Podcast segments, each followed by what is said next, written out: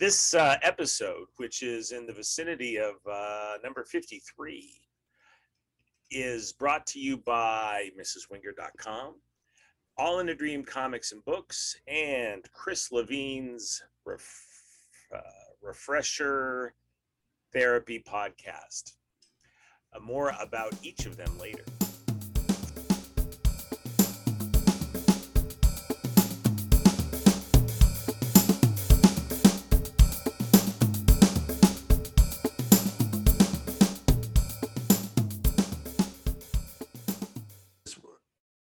It says to the cloud, I'm not exactly sure. Whose cloud is it? Right. Is it my cloud? Is it iCloud? Is it your cloud? Is it is, Is it, it- a Zoom cloud that I don't know about? Is yeah. I like to keep keep it local.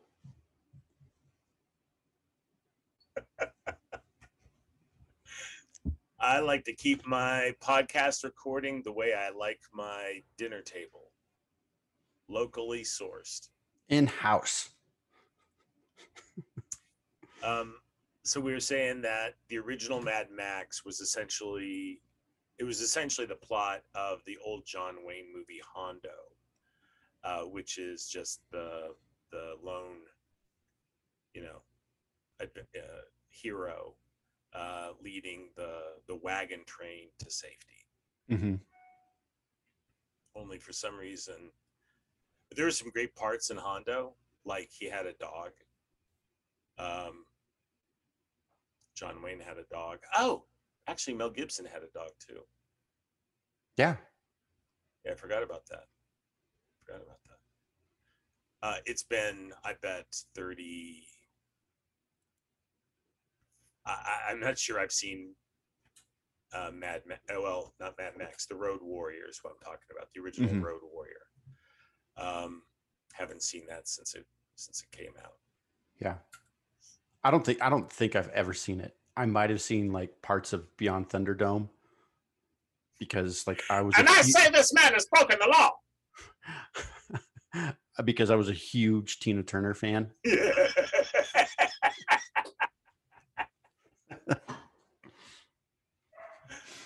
oh, Tina Turner. She's done all right for herself. Yeah, You, you know, she lives in Switzerland. I would. Well, you try. It's apparently it's really hard to move to Switzerland. Like Yeah. they get to vote on whether or not you're a keeper.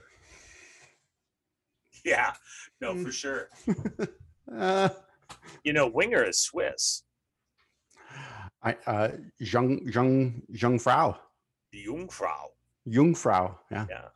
Ach ja. Brian, bist du ein Kaufmann? Uh yeah. I don't know what you're saying, but that sounds about right. All right. So I uh, uh, I recently received a uh, Lux uh, a uh, uh, uh, a Yeti mug from a friend. It was a gift from a friend, and my wife says that it works great. I was about to say, is that is it is it that yellow plastic one you're drinking out of right now? Mm-mm. I didn't know I didn't know Yel, Yeti made yel, uh, thin plastic yellow tumblers. Red Yeti, yellow Yeti, red Yeti, yellow Letty. See, no wonder the pros do it. Yeah. You know what? That's enough of this. You ready? Let's get it. Are you ready? You're ready for Freddy. Stand by to get some.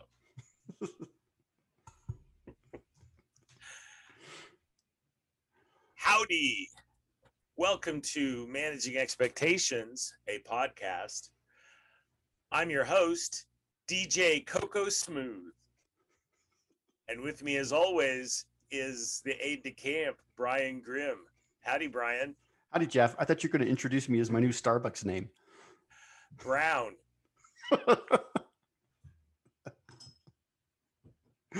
yep. Uh, could I get a name for the order, please? It's Brown. Okay, thanks, Brown. and uh, that's what I got written on my cup today. Brown. Yeah. Um, I don't know. Yeah. Um, you know, if a guy was smart, he'd have a whole series. He'd like have a place on the internet where people could post pictures of their of their incorrect names as they were written on the side of Star Starbucks cups. What do you think? That'd be a million dollar idea. I don't know what you'd call it. I don't know either. Instagram?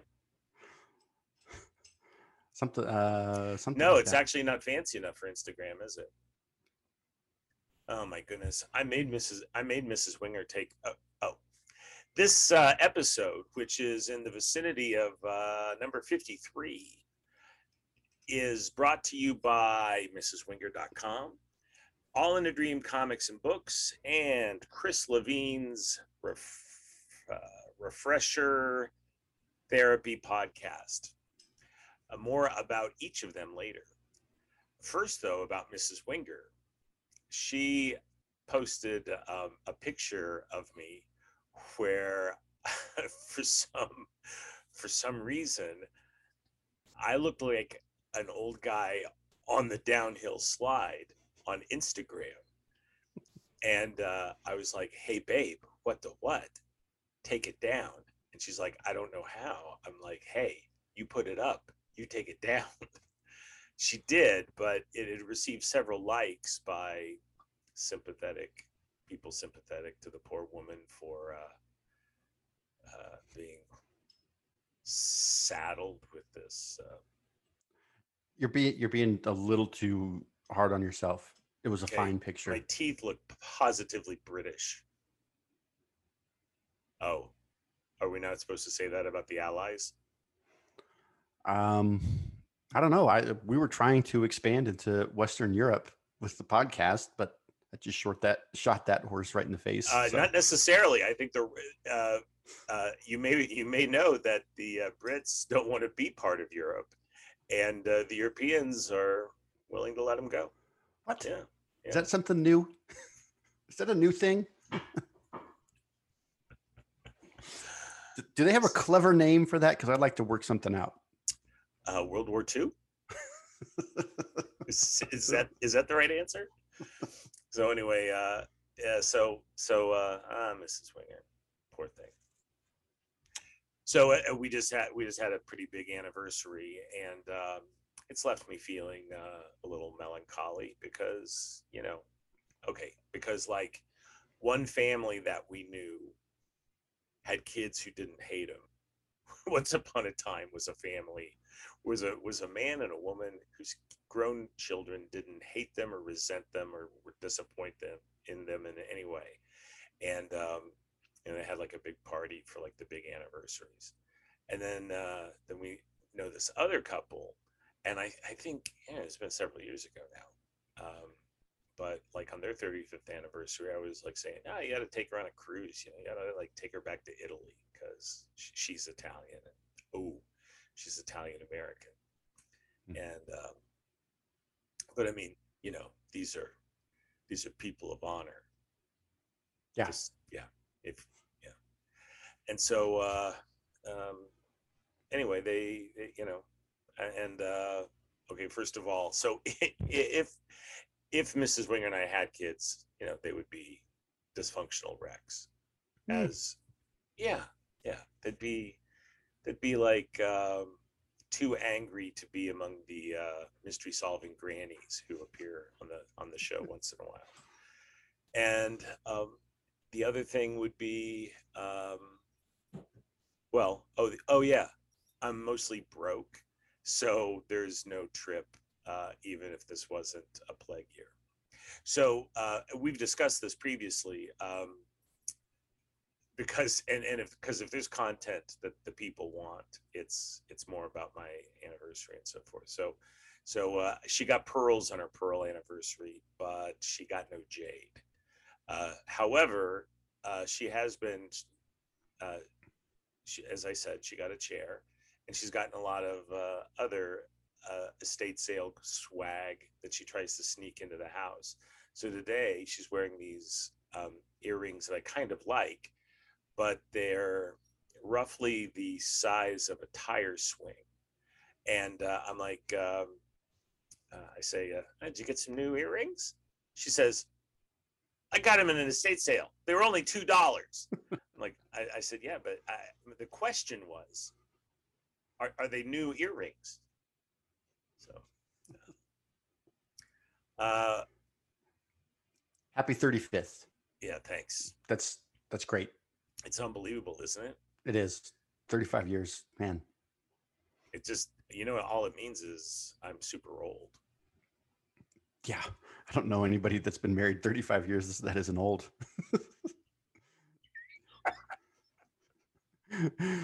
but but get this, but my my 24th is is coming up in the fall. Wow. There's 24 hours in a day. There was a Uh, TV show called 24. there was. Yep. A So that's di- what that a good diamond is 24. uh, I think good good gold is 24 karat. What's a good diamond? A 24 karat diamond would probably cost like 5 billion dollars. So we're talking Queen of England diamond. Yeah, so those are some great gift ideas. I will get Sarah the Jack Bauer edition of 24, the box set. You know what? They've got this thing now where like like celebrities who are maybe not as hot, not like at the peak of their powers, will like you know like Yeah. call and leave a message. Do you, have you heard about this? A cameo. Is that what it is? Yeah, it's called Cameo. So you can like send in a request, and then Debra Messing will send you a, a, a FaceTime video wishing you uh, the very best. Is that cameo with the C? Uh, yeah. and, Um, I, and and I spent an afternoon bumping around on there, and it is surprising who is on Cameo. like who's on cameo that I would want, who that I would want to hear from? Noam Chomsky.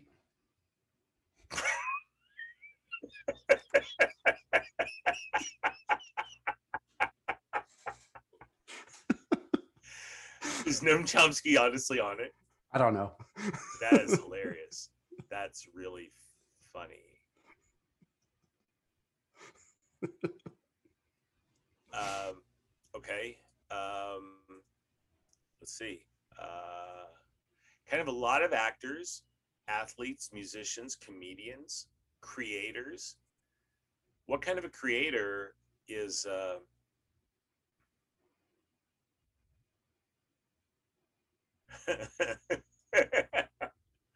so, for example, for $99, you could hear from Ray Abruzzo, who was an actor who was on uh, The Sopranos. Mhm. Um, man, they if this is uh, if this is uh, if this is who they're using to uh, uh, I, I I read an article about Cameo recently that um, the the actor who played Kevin Malone in the American version of The Office, and I can't think of his name right now, um, but you know the, the kind of the, the chubby bald guy who Jim Sp- O'Heir. I'm looking right at him. Yeah he made he I think he he is the highest grossing um, uh, person on Cameo, and he made like something like four million dollars last year on Come Cameo. on, because you can get him for a buck seventy-five, a hundred seventy-five dollars. Yeah, well, that's a re- that's a pretty reasonable li- rate for. Uh, Hey, For- Lisa Loeb, uh, uh, uh, 129. oh, s- stay. Soup Nazis only 80 bucks. Um, uh, let's see. Uh, I want to I want to go back up because there was a guy, uh, Didi Conn from Grease, cheap at 75 bucks. Are you are you still there? You lost me. At, you lost me at Grease.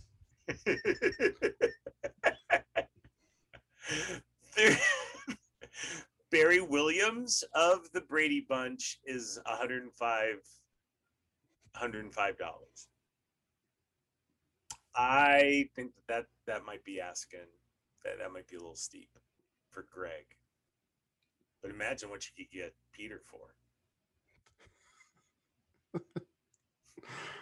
yeah, I I thought that it was uh, when I looked at it, I thought that it was going to be, you know, some pretty B and C list type folks. But I mean, there's some people that except for okay, so other than Jerry from The Office, who could actually be pretty funny. No, Kevin Malone from The Office, not Jerry. No, uh, I was looking. Who's Kevin Malone? From, oh, oh, the, you're you're thinking of Jerry from Parks and Rec. Yes, that's Jim O'Heir. Okay, mm-hmm. so I wasn't looking right at it because I, I, confused The Office with another um, uh, NBC workplace situation comedy. Mm-hmm. Uh, who was Kevin on the on the Office? Uh, he was kind of the chubby bald guy that spoke in a low, slow voice. Oh, Kevin. Yeah. Yeah, that guy could like because he wasn't he wasn't a very smart guy in the show, right? he wasn't, but like he worked. I think he was like an accountant on the show. Okay. And, and uh, I never really watched The Office. I it, it was it made me cringe too much. Yeah, it, it has some parts where are are really pretty sad. Um, yeah, and not not in a good way, not in a fun way. Not in a fun way. No. Yeah, I agree. Uh, but uh, but yeah, he was kind of like this the, the, dummy. Played he played the dummy in sure. the show. Sure. Uh, okay, okay, that's interesting. That is interesting. Um, yeah, like, like, yeah, four million bucks. Can you imagine that? Just recording like happy birthday videos for people. We really went into the wrong business. we could try. Uh, you know, we could throw our name into the ring or hat into the ring and see uh, if anybody wants to hear from managing expectations on Cameo. Uh, well, you know, I'm not sure. I'm not sure it's the best business model for me, but you know, look. Okay, so his name is Brian Baum- Baumgartner, and he made over a million dollars, not three or four, whatever I said, but still a million dollars. Just a lot of money. Well, it's a lot. Yeah, it's probably more than he made filming The Office. Well, maybe mm-hmm. not. I don't know what. I don't know. I don't know. Works. I don't know how that works. That's a, that's a lot of a lot of people in that show. Yeah, and you could really only do without like three of them. Mm-hmm. Four. I don't know. Would you? Hey. Okay, so so Steve Carell left, and then the show went on. But was Rainn Wilson on the show the whole time? He was, yeah. I just saw Rainn Wilson in a show. Uh, I couldn't sleep the other night. So I did what every sensible person does uh, when they can't sleep. They get up and eat all the ice cream and watch a movie. And I chose Galaxy Quest. Galaxy Quest is hilarious it is hilarious. Yeah. I mean, it's like, yeah. It's it's it's really good. Okay, don't take it. It's no, it's it's a it's it really changed my viewpoint on lots of different things. Shut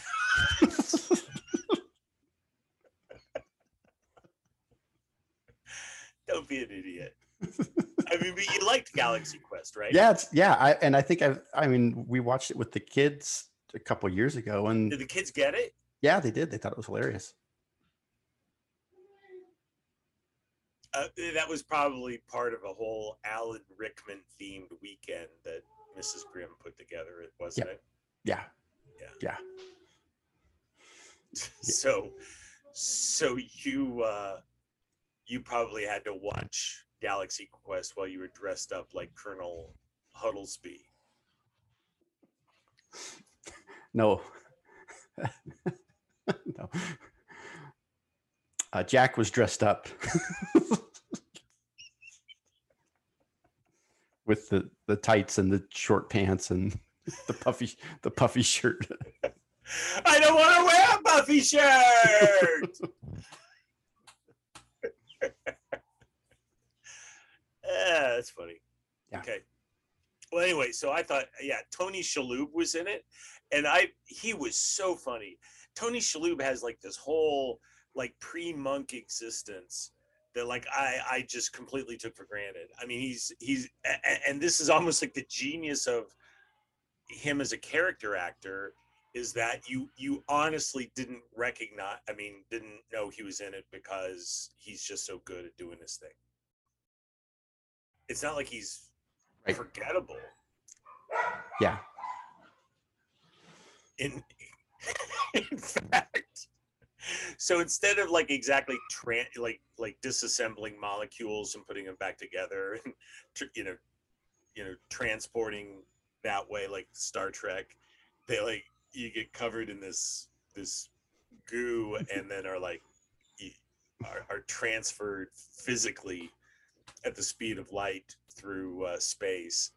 And um everybody else is like super freaked out. And and when he shows up he's just like really trippy and he goes that's a hell of a thing. I thought that was great. Yeah.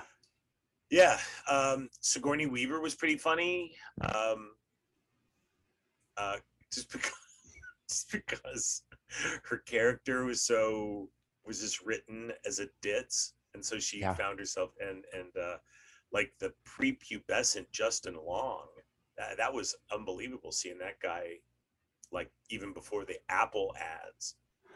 And uh and you know Sam Rockwell yeah. as as uh um you know the uh, you know kind of a more of an extra really i mean he had a couple of lines but uh he looked really really young in that too what do you think of sam rockwell?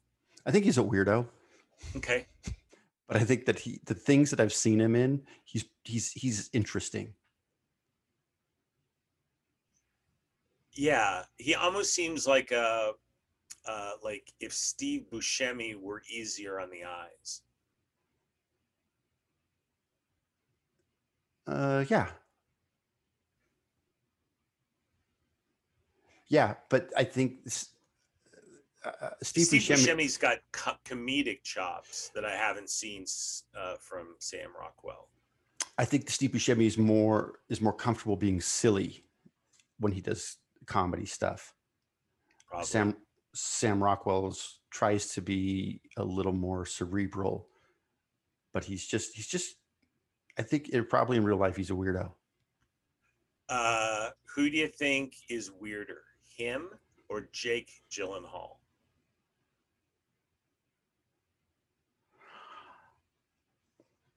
Uh, him. Sam I'm Rockwell. sorry, that's incorrect. Oh, We were looking for Jake Gyllenhaal, who is a Really? really he's a weird cat. I don't know why, but there's everything about that guy just doesn't seem right. I never saw Nightcrawler, but but No. No, I missed I missed that one. Even even when I was flipping around channels, I never never caught a caught a clip of it. Yeah. Well, no. I, and I'm not sure why you would. I mean, that movie looked dark. It looked it looked really dark, uh, but uh, like the trailer, like he's he's really skinny and you know re- his hair's real greasy and he's got these exaggerated facial expressions. It just seems really strange. Was he wearing like pedo eyeglasses? No, I think you're thinking of prison prisoners. I'm sure Pres- I'm not because I don't know what that is, but I, I've seen a picture of him wearing big, um, weird glasses. I don't Okay. know. All right, look, I look. I don't want to fight, man. Yeah, Hollywood actors are weird. Um, yeah, okay. So, uh, I look, I, I'm talking about Sam Rockwell, like I know. I mean, I, I, I didn't see. He was just in that movie where he plays like a Southern racist uh, who apparently has to find common cause with Taraji P Henson. hmm Is that her name? hmm Yes. I was so scared saying that name. Not not related to Jim Henson, as far as you know. as far as I know.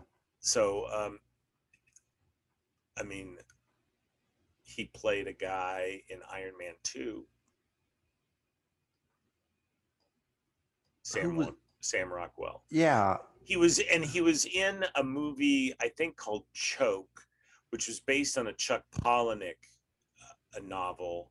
And I hate Chuck Palahniuk. He's almost exactly my age. He should know better.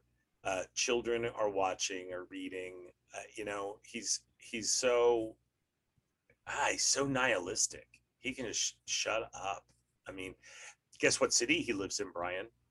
Guess what city Chuck Palahniuk's from and where he lives? Dallas, Texas. That is incredible.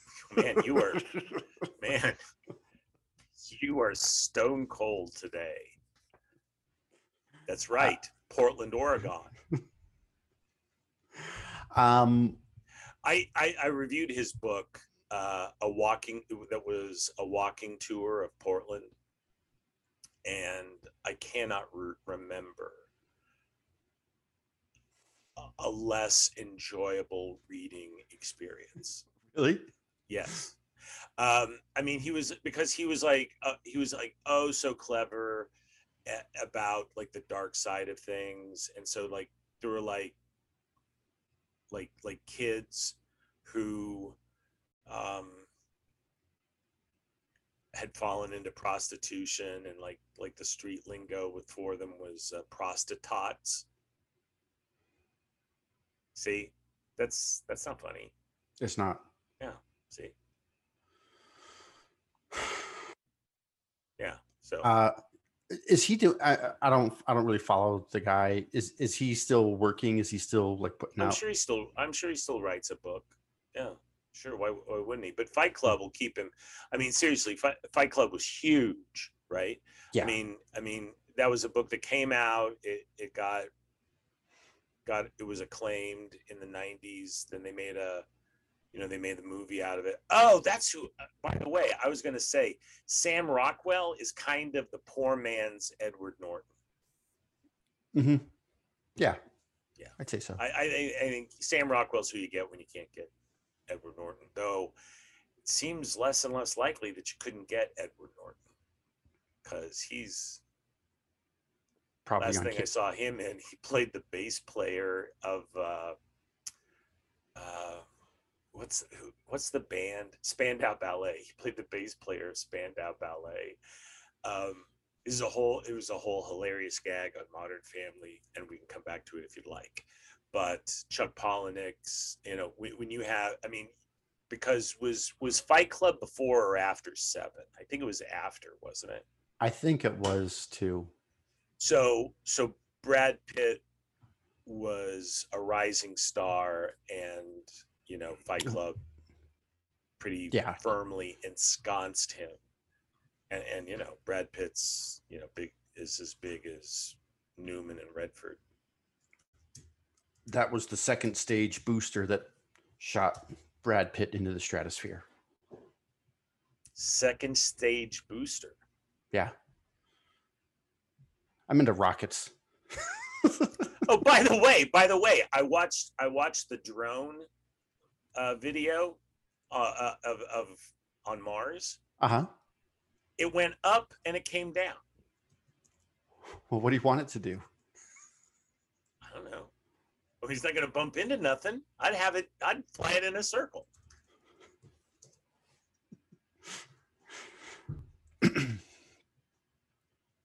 Yeah, it goes up, it comes down.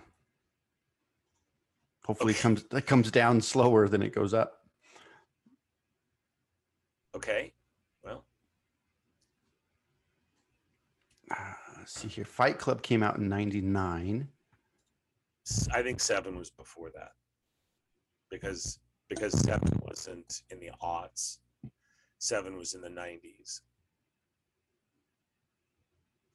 Can you, can you still hear me? Okay. I can. Yeah, seven came out in '95. Yeah. see. So, uh, are you on I, IMDb? I am. What was in between Seven and and uh, Fight Club? Snatch, Nope.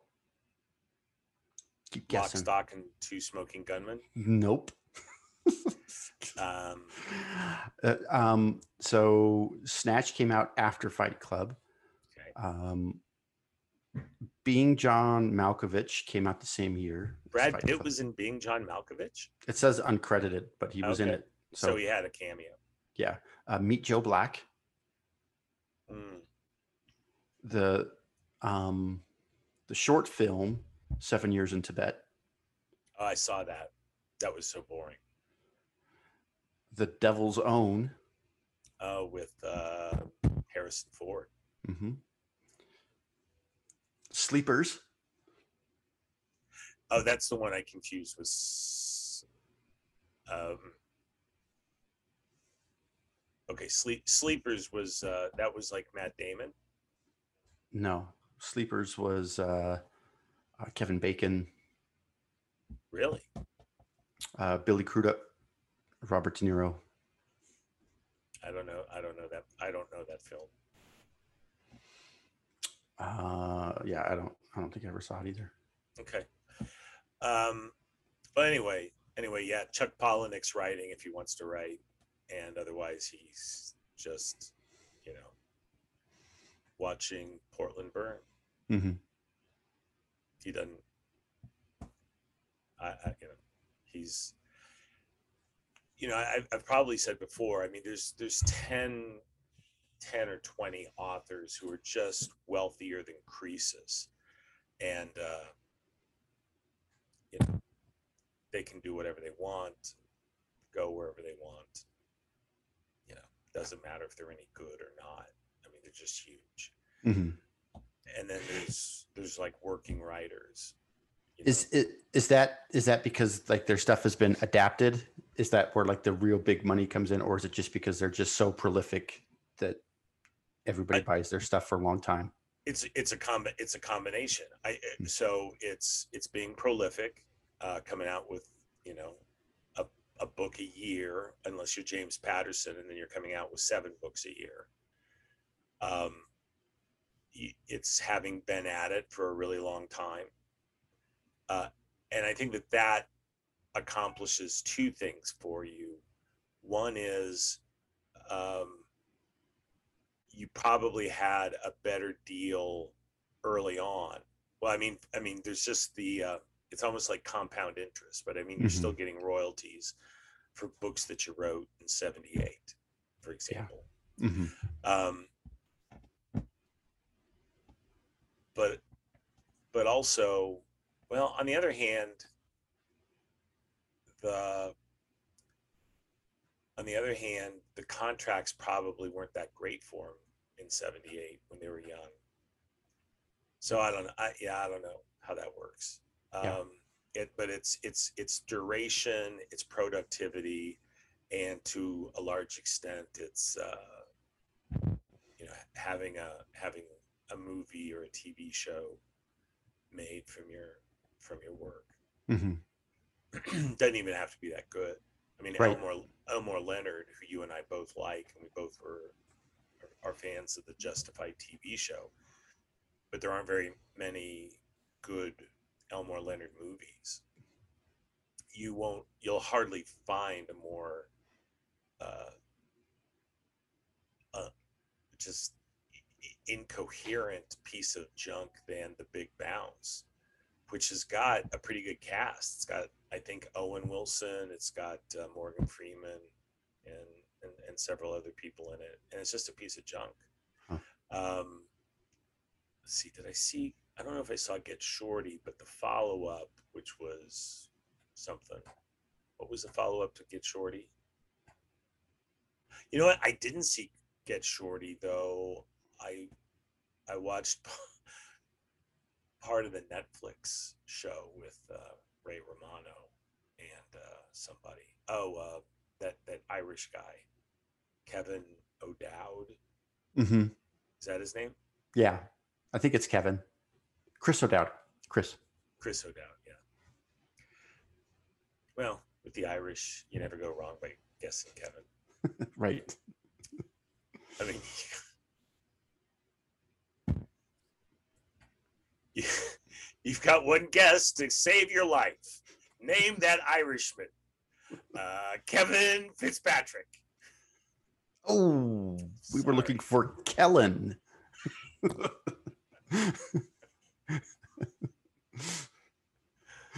Seamus. Actually, my sister named her kid Seamus. My nephew's named Seamus. Is another way of putting that. It's not quite so um, critical and distant. My sister named a child Seamus. Uh, yes. I, there's an embarrassing story where Sarah had to remind me about a family member that I didn't know that I had, but I'll uh, won't go into that to protect the the innocent on this one. Oh, that yeah, that's that's some good podcasting. Mention a great story that you can't tell. Whew, boy, you should have been there. Um, your your kid just turned 16, which mean your kids, but really we're only concerned about Jack. They'll- no, they they'll be 17 in less than a month. Are you kidding me? I am not kidding you. That's great news because that means I'm only like 13 months away from being able to tell my Volkswagen story. Because I'm telling you that once they are legal adults, I am telling it's one of the best stories of my stupid life. That's pretty funny. Yeah. Well, anyway, so, um, uh, so yeah, yeah, yeah, yeah. Uh, then there's working writers, and then there's guys who like have to teach, and they they're just rank, uh, ink stained wretches, as the Mhm. saying. Anyway, you know, people want people want to make uh, you know, they want to write a screenplay or whatever. You know, there's not. I mean, most. I mean, you can get um, a book published. I mean, I think that there are barriers to entry that have fallen, and and certainly, I mean, and if you were willing to, you know, John uh, John Grisham's first book was self-published. I mean, Hmm. he like printed them himself and um, drove them around and sold them, and then it got like some good reviews and newspapers in the South, and then he got picked up by a publisher, you know, whoever, Random House or whatever. And uh, Yeah, there's there's a guy that um, I would listen to his podcast every once in a while, and part of his big thing was uh, trying to get people to to write. He said, "You just just write a book, and you can just uh, have an e-published book, and you put it on Amazon for ninety nine cents, and that's that's just how you get started." Um, which is which is kind of an interesting way to to get to get going and there were a couple of different of examples that he was able to point to where you know a couple people that didn't have any real experience with writing um, but they did a couple of ebooks and you know they made a couple thousand bucks from it by posting for 99 cents as an e-reader on that website yeah, why not? Um, what was the deal? Uh, who wrote? Oh, P, not P.D. James. Somebody James. So, did you know? Okay, so like the Fifty Shades of Grey Mhm. author, that that like started out as fan fiction for twilight uh, i think Twilight. Yeah, Yeah. Twilight fan fiction. Uh, for those who for those who don't know, fan fiction is where um, the people who dress up and go to conventions and who buy like all the paraphernalia. I mean, these are like really Kool Aid drinkers will like write their own stories. So there's tons of fan fiction. There's fan fiction for everything. There's fan fiction for like Kirk and Spock being gay, and so there's like gay erotica Star Trek fan fiction, and I mean that's maybe an extreme example. Another case would just be like taking the characters from Battlestar Galactica and writing your own your own thing. If it seems like it leans heavily into the science fiction and fantasy uh, realm, it's because It does. it's because it does. You it, you should you should trust your judgment. It, it totally does. Uh, people don't um, like. I don't know that there's a lot of fan fiction about, say, the American founding fathers, right? Like It could be. the day Thomas Jefferson had had tea with George Washington, whatever. Um, my daughter got when she read the Hunger Games books. She got in. She got into some of the fan fiction for that, and so I was just kind of talking to her about it. And she's and she says that fan fiction. She says fan fiction. The story is not over until we say it is. Um, did you repress her? Well, I told her. I said, "Hey, just uh, um, what are you you know what are you reading? Because I know that some of that stuff, like you said, can get can spin off into something that's a lot more Let's say out of the age range. out of the age. of the original. Yeah, it goes way beyond children murdering each other. right? If you can imagine something even more serious than that. Um, yeah, so we we we talked about it, and me being trying to be a responsible parent, you know, we had a conversation about what's acceptable, what's not acceptable, and what that meant for a seven-year-old. no, she was older than seven. Oh, that's funny. Yeah. Um, what? Okay, so there were zone. How, how was uh, how was the Hunger Games world divvied up? It, they were zones, right? They were Zone t- eight Districts. districts, and uh, Katniss was from what district? District 12. Are you sure?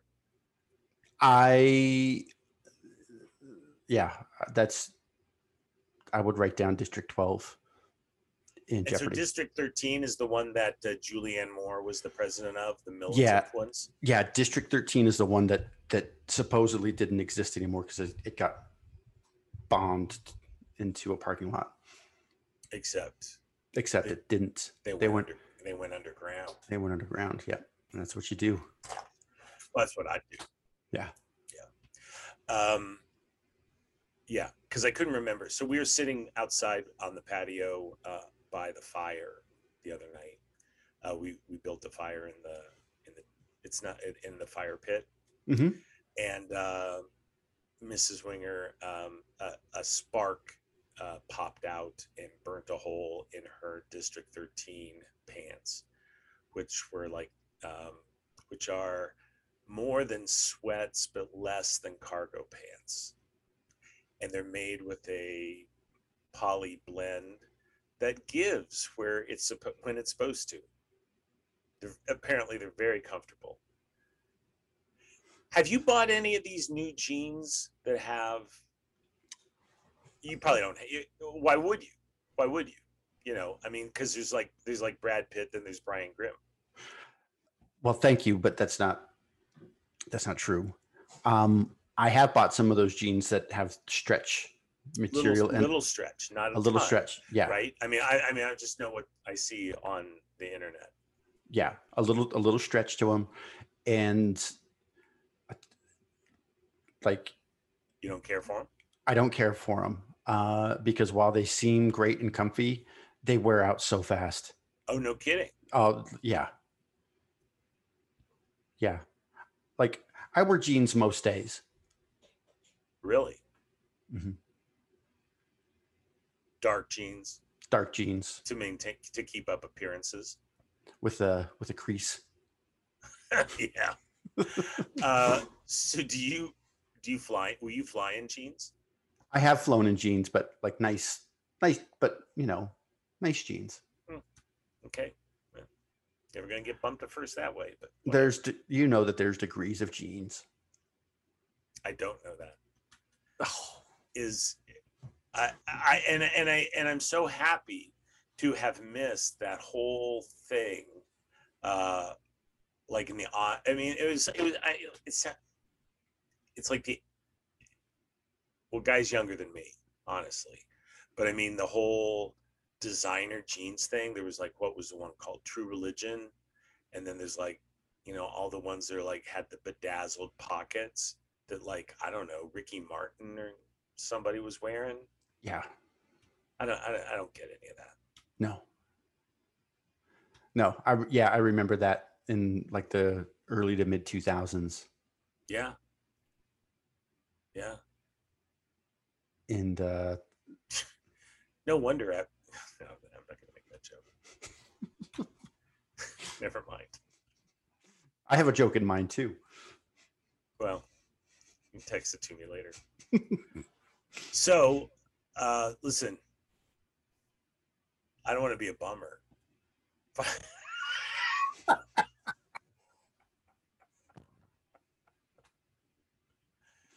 no, seriously. I guess we'll all remember where we were when we heard about DMX, huh? D- Now did did DMX hit you harder or, or Black Rob? Black Rob was Irish, right? Yes. no, Black- Black Black, Rob Black Rob McGregor. no, Black Rob was like he was he was part of the the Bad Boy Entertainment, Puff Daddy's East Coast empire. Um, well, I didn't know about, about Black Rob, so I guess I'm going to have to say DMX, but DMX passing has affected me not at all. Yeah, same here. Yeah. Um, It's too that, it, it's too that guy- bad. that guy's, oh, yeah, I, look, take it easy. I'm not wishing the guy dead. I'm not saying I'm glad he's dead or that the world's a better place that he's dead. I'm Of just saying. not. I'm just saying. It's not like I'm familiar with his music, though. His album covers are pretty frightening, and I think if if I've got this straight, he he didn't make any bones about being about um, producing music uh, based on the grittier side of life. Mhm. Is that correct? That's my understanding as well. Is is that is my yeah? So he rapped about what he knew. well, really, or were, were some of were some of it was some of it uh, works of imaginative fiction? Uh, yeah, I think I think he he lived a pretty rough life growing up. Okay, all right, yeah, so it goes. Um, you know, uh, when I was a kid, I was introduced to Lou Reed, uh, of the who had been in the Velvet Underground in the '60s and then the '70s, and so he had an album called Street Hassle that uh, was rough. More, uh, there, Street Hassle. So the the summer of 1983, um, Street Hassle and Paul Simon's Hearts and Bones, like, were waged a contest for my heart and soul. Those seem like uh, opposite ends of the spectrum. Yeah, yeah. I mean, if you wanted to like turn it into a comedy with like the angel and the devil on your shoulder, Mm-hmm. like Paul Simon would be the angel on my shoulder and Lou Reed would be the devil.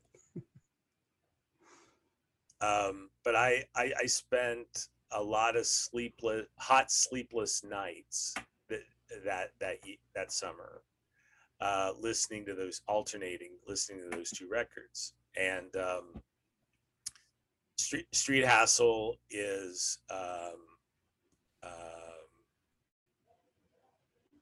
is is a good record as far as that goes. I think it came out. in, I'm thinking 70, 77 or 78 hmm uh, and it's got a it's got a song called um, "I Want to Be Black." Uh, had a had had a line like uh, "Don't want to be." I'm going to paraphrase a little. Don't want to be no messed up white college student no more. No, I want to be black. Um, something like that.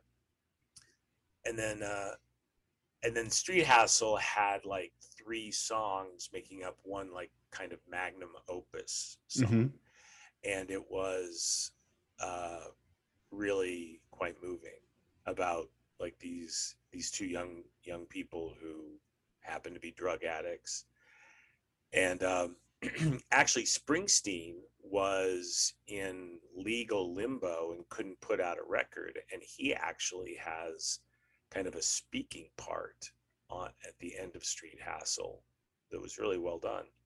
And when I went, when Lou Reed was touring um, uh, in 1984 for uh, after he put out his album New Sensations, which is a which is a really fun record that I remember fondly and will still listen to once in a while. Uh, uh, he made an appearance at a record store uh, in downtown Denver, and me and a buddy went down there, and he signed my copy of Street Hassle. He signed his own Oh. cheek. Uh, I mean, there's a picture Yeah. uh, of him, right? And uh, um, I said, "Thank you," and he looks at me, he like you know, looks me straight in the eye and says, "You're welcome." That's my Lou Reed story, but. Um, What? So Lou Reed's probably most his most popular like song is probably "Walk on the Wild Side" or "Wild Side" or whatever it is. And is that from Street Hassle? No, no, that was that was before. That was that was from a record called Transformer, that was produced by David Bowie, Hmm. um, and uh, that's a really strong record. It's it's got a song called "Satellite of Love." Um, I don't know. I'd have to look at it again, uh, but it's got some really great songs Mhm.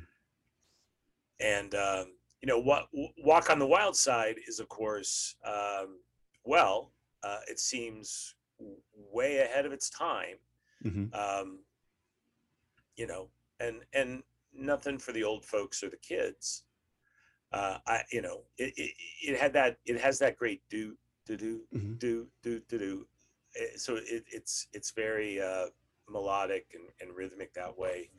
Um, and in fact was used in the early 80s probably 83 or 84 lou reed who was a motorcycle enthusiast um, uh, pitched honda scooters.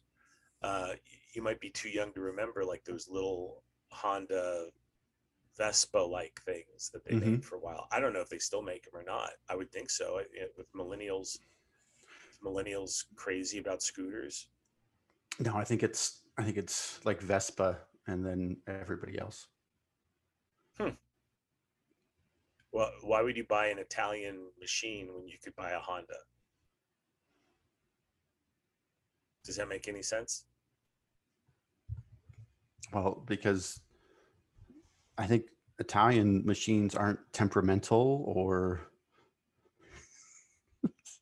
are known for their longevity.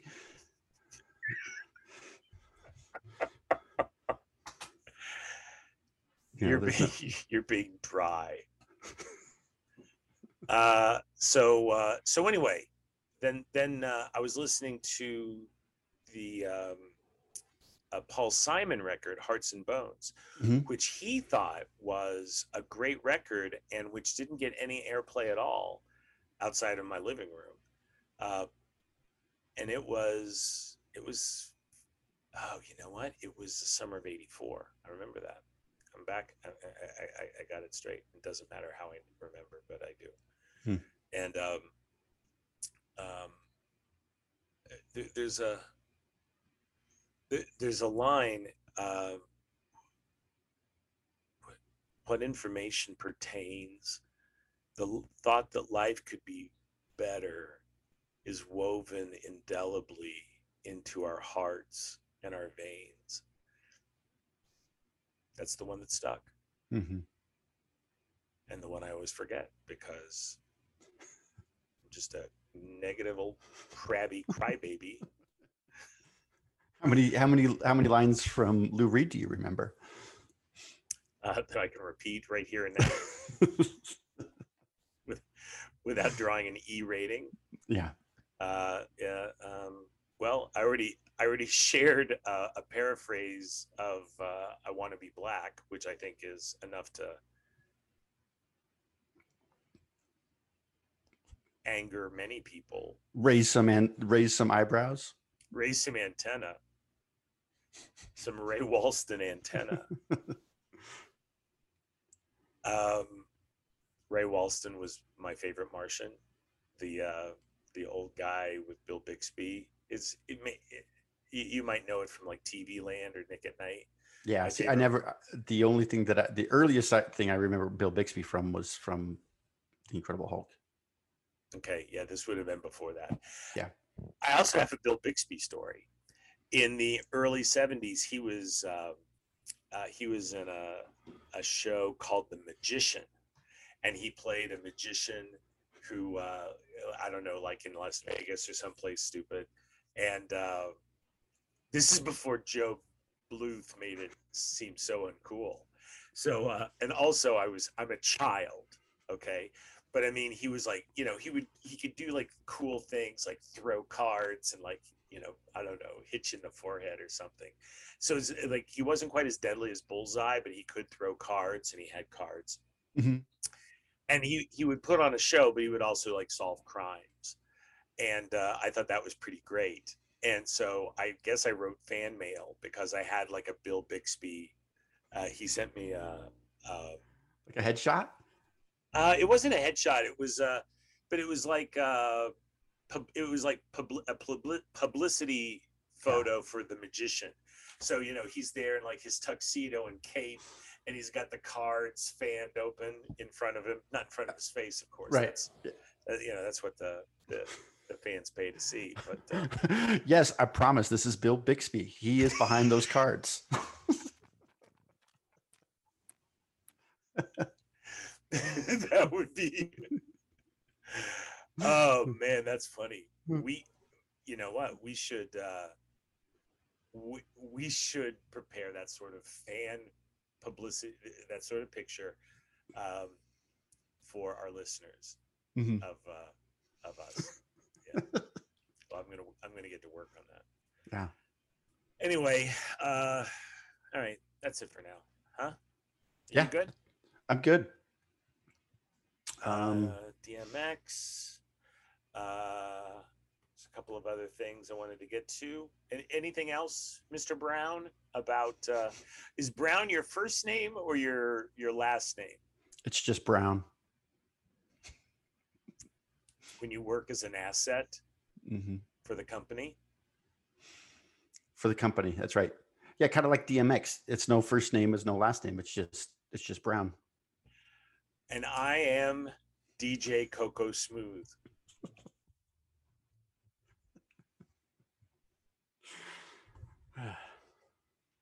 Yeah, I'm I'm not I'm, Don't you I'm- like DJ Coco Smooth better than Chromatic Fighter?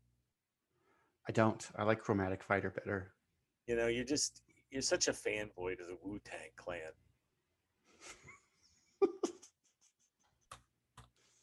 Protect your neck.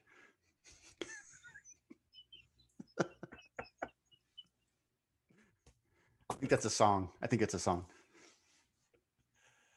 I don't even know. Yeah, that's just funny. Yeah. Okay. Okay. Um, okay. Oh, we did it again. D- Like it's almost like we don't have any sponsors. It's almost like we're just doing it out of the goodness of our heart. We're not really getting a payday. Right. It's almost like this is all part of a very elaborate uh, tax evasion scheme. right. We'll funnel it through a podcast with 33 listeners. I don't think we need to be sharing trade secrets. Do you? Sorry. Do you feel better? Yeah, I'm feel I'm feeling all right. Yep, Okay. I'm feeling all Uh, right. Okay. I've got some work stuff on my mind that I don't really want to talk about right now. But uh, but it's good to spend time with my friend and chop it up a little bit and talk about some interesting things. So that's always good. I chop it up. Is that a Leatherman? It is. This this is the Leatherman that I got on my uh, my goose hunting trip to Canada. Canada. Yep. Did you fly on a private plane? I flew from Edmonton to the middle of nowhere on a private plane. Was it a jet? No, it had it had it had props. I gave it props. I'm like, good job, plane. Did you think of anything other than the edge when you were? And I don't mean the guitar player for U2. I mean the movie with Alec Baldwin and Anthony Hopkins. Uh, I was like, I was thinking about a lot of things. Like there, I'm look, looking out the window. And there's nothing out there. Like like 98% of Canada's population lives within 100 miles of the border. I don't think it's that far, but okay. Yeah. Yeah. And there there is nothing out there. Yeah. I'm like, if this thing goes down and I happen to survive it, that's a long walk back to uh, civilization. And it was, uh, I just remember seeing a sign as as we landed in the in the, this really really small town, and then we had to drive out to the uh, uh, to the place that we were staying.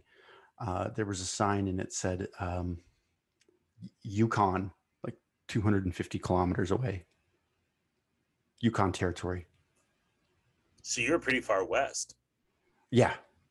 So like Edmonton is almost like straight north of Denver. Okay. And then I thought Calgary was straight north of Denver.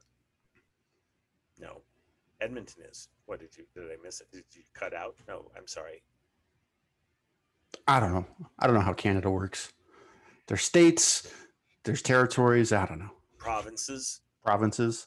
Yeah. There's Neil Young, but also Bryan Adams and also Gordon Lightfoot. So Ryan Gosling. he's a tall glass of water. Hey, girl. Hey girl. Want to see my titanium abs? Yeah, he takes pretty good care of himself. Yeah, he does. Yeah. Yeah, he does. Um, I bet Brad Pitt could kick his butt though. I don't know though. Canadians are kind of surpri- surprising that way. I mean, they'll they'll throw down. I mean, there's like, it's like, it's like, what if Alabama could read? It would be Canada. The I, I don't know if I've told this story on the podcast before, but the hunting guide up there. hang on, hang on. Before you tell the story, which I'm sure is awesome, Yes. can you tell us the first of our sponsors? Could you could you say a word about the first of our sponsors? Well, I'll say a couple words about those comfortable masks that come from MrsWenger.com. They're stylish, they're effective, they come in a variety of patterns and colors. And like you said before, people can't stop talking about how comfortable they are uh, around your ears. So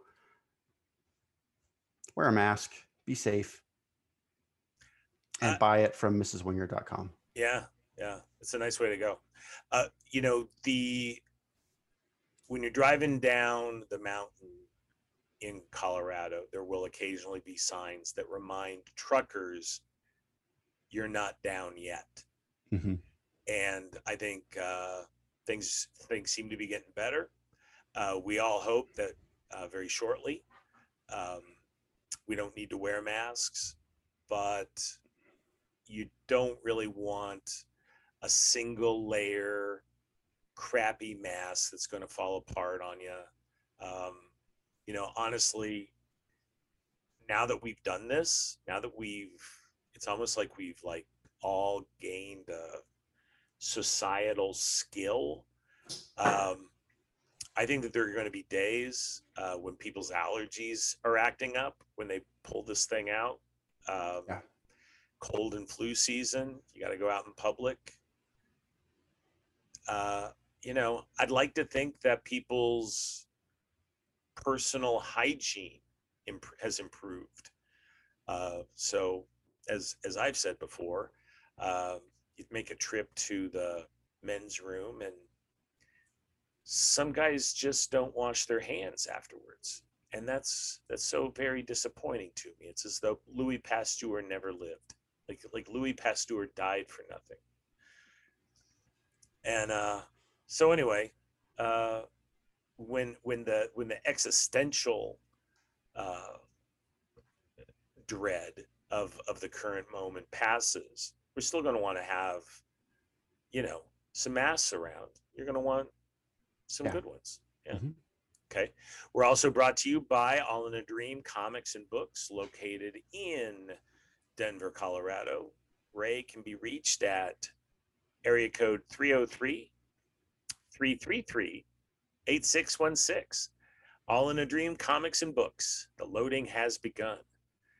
And brian anything about uh, the refresher therapy podcast? Well, I think it's aptly named Refresher because I think Chris does a great job of presenting some things that could seem heavy, but in a light way that don't seem overwhelming. cool Um, so check it out. Yeah. He's on Spotify and uh, uh, some other elitist platforms. Okay. So uh, back w- one last story. So One last story. you you were invite you, you were in sales, you were selling something? I wasn't in, was- wasn't in sales. I was in product management, which is um, it's like sales support. Like the salespeople had the real relationship with the customer, but like when they needed to talk intelligently about the product, they would call in the product manager. Mhm. And so I also had, had developed relationships with vendors, um, would negotiate pricing and uh, the things that we would buy and sell to other people. And so there's one particular vendor um, who was part of a huge, huge Canadian company. Um, and they had a, a goose hunting lodge up in the middle of, of Canada. And every year, the sales guy for this company got to take a handful of guys up there to go hunting. Okay, so was it like super nice? Was it like corporate nice? Oh, it was incredible. Okay, so it's not like a fishing cabin on No. the bayou. So I was resp- I was responsible for my ticket to Edmonton, and then they basically took it from there. I am not a hunter. Like I had never shot a shotgun in my life, never shot a rifle in my life, um, never owned anything that was camouflage. So this was a new experience, and I said, "Yeah, what the heck? It'll be fun." So we fly up there. Is that really what is that really how you approached it? Yeah, and he says, "Ah, you'll have fun anyway." Okay. I'm like, okay. And so we fly up there and I he says just he gave me like a handful of things to bring and he says, but um we'll take care of everything else. Guns, ammo, um, gear, don't worry about it. Guns, Yeah, so it- germs, steel. So so I didn't have to fly with a shotgun, which is great. Yeah.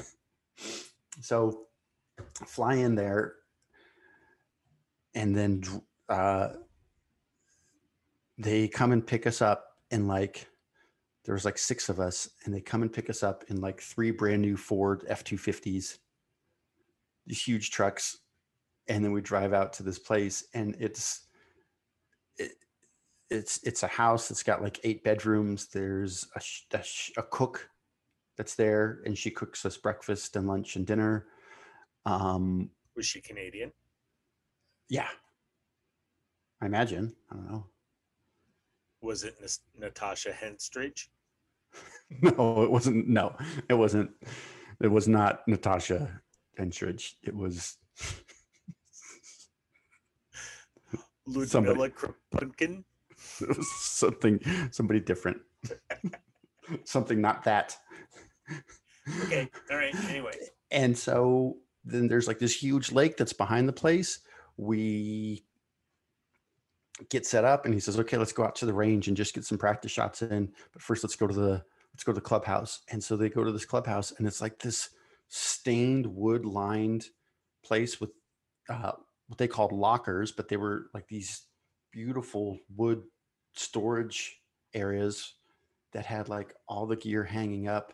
They had all these um, like top of the line shotguns against the wall and then like a, a room filled with ammo. You just grab you know whatever ammo that you wanted.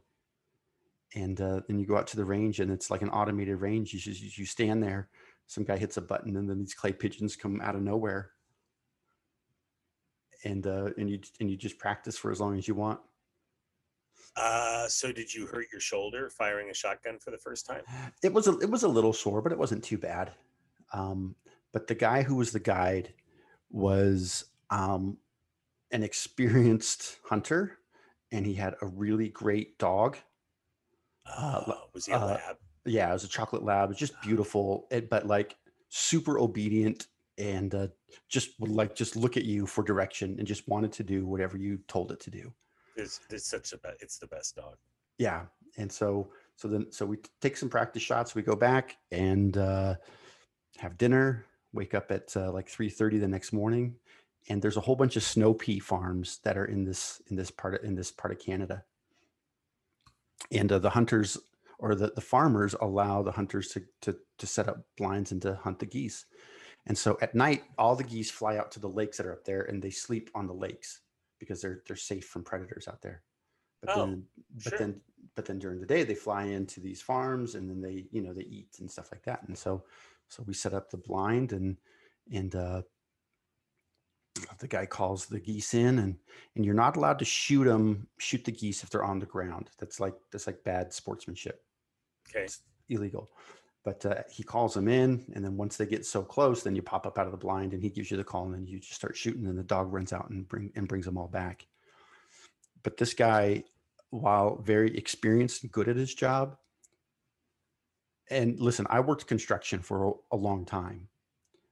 Yeah, this this guy had the worst mouth.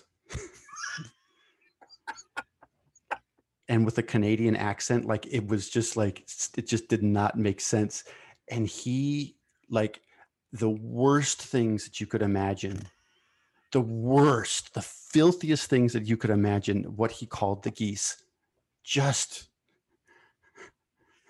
Those are like embedded in your your your brain Yeah. forever. so like every time I, I like I'm driving around and I see like a, a park filled with geese, like these words come flooding back. Oh man, I thought you were gonna say this guy was great at his job, but he couldn't make me hit a goose. No, Did I, you- I Did you? Oh, bag yeah. Did you Yeah. bag your goose? yeah, and so so what we do is so that we go, you know, we'd we'd hunt for for a few hours and then um dog would the dog would bring them back and then they had a processing spot that you would take the geese back to and then you'd you'd hang them up there and then they would process them and then um, at the end of the trip then you go and you would take you know they would turn them into hamburger they turn some of them into, um, into sausage and you could take some like uh you know some like the breast of the bird back home if you wanted to as well um but what they had to do is they had to leave the wing. Did they make it. pate out of the liver? If they did it wasn't available to us Okay, so I was just curious. But if you took any like um like the breast of the bird home they'd they'd have to leave the wing on it because customs would check it to make sure that it wasn't um like a, an endangered bird or a bird that you weren't allowed to hunt That So seems I- like kind of a lot of trouble. yeah so i had like this big box that i had to, to run through customs and they had to check it make sure that it was you know it was legit So Um, what's uh what's uh goose breast taste like?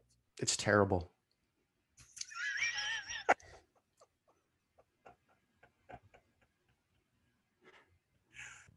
it's really not very good One more reason to dislike the Canadian goose, ladies and gentlemen. the guy the guy that I went with, he tells me he says, yeah, yeah. So what you do is you you you marinate it in orange juice and red wine and salt and pepper for like 24 hours. And then it really gets it tender and it uh, and it really brings out the flavor. And uh, yeah, anything I got to marinate for 24 hours. So what you want to do is marinate it for about 24 days. Yeah. Just put it in the just put it in the refrigerator and forget about it. Yeah. And then when you're hunting for leftovers, say, "Oh, I need to cook that." Yeah. And it's almost edible then. almost edible. But uh, but then we at night we'd go out, out on some night hunts and uh, we shoot shoot at some ducks. And ducks, of course, are a lot faster and smaller than a goose, and so that's a little bit more of a challenge. But I got a, a, a few of them, and uh, I like duck. I like the taste of duck. I think duck duck tastes pretty good. So I brought a couple of those home. I found duck to be a little oily, Hmm. a little greasy. Oh well, you're not you're not preparing it right. Maybe, maybe, maybe I didn't marinate it long enough. Yeah. Or maybe, maybe, maybe the Chinese restaurant I was in didn't marinate it long enough. So. Yeah. Okay. Uh, thank you, Brian. Anytime. Okay. Well, probably won't need you any time, but almost for sure next week. And that was that was almost ten years ago that I went on that trip. It's crazy. Time flies when you're having fun, and even if you're not. Yeah, that's it. That's it for episode 53 of Managing Expectations. I'm Jeff Wenger on behalf of Brian Grimm and DJ Coco Smooth. We wish you the best of tomorrows. That was stupid.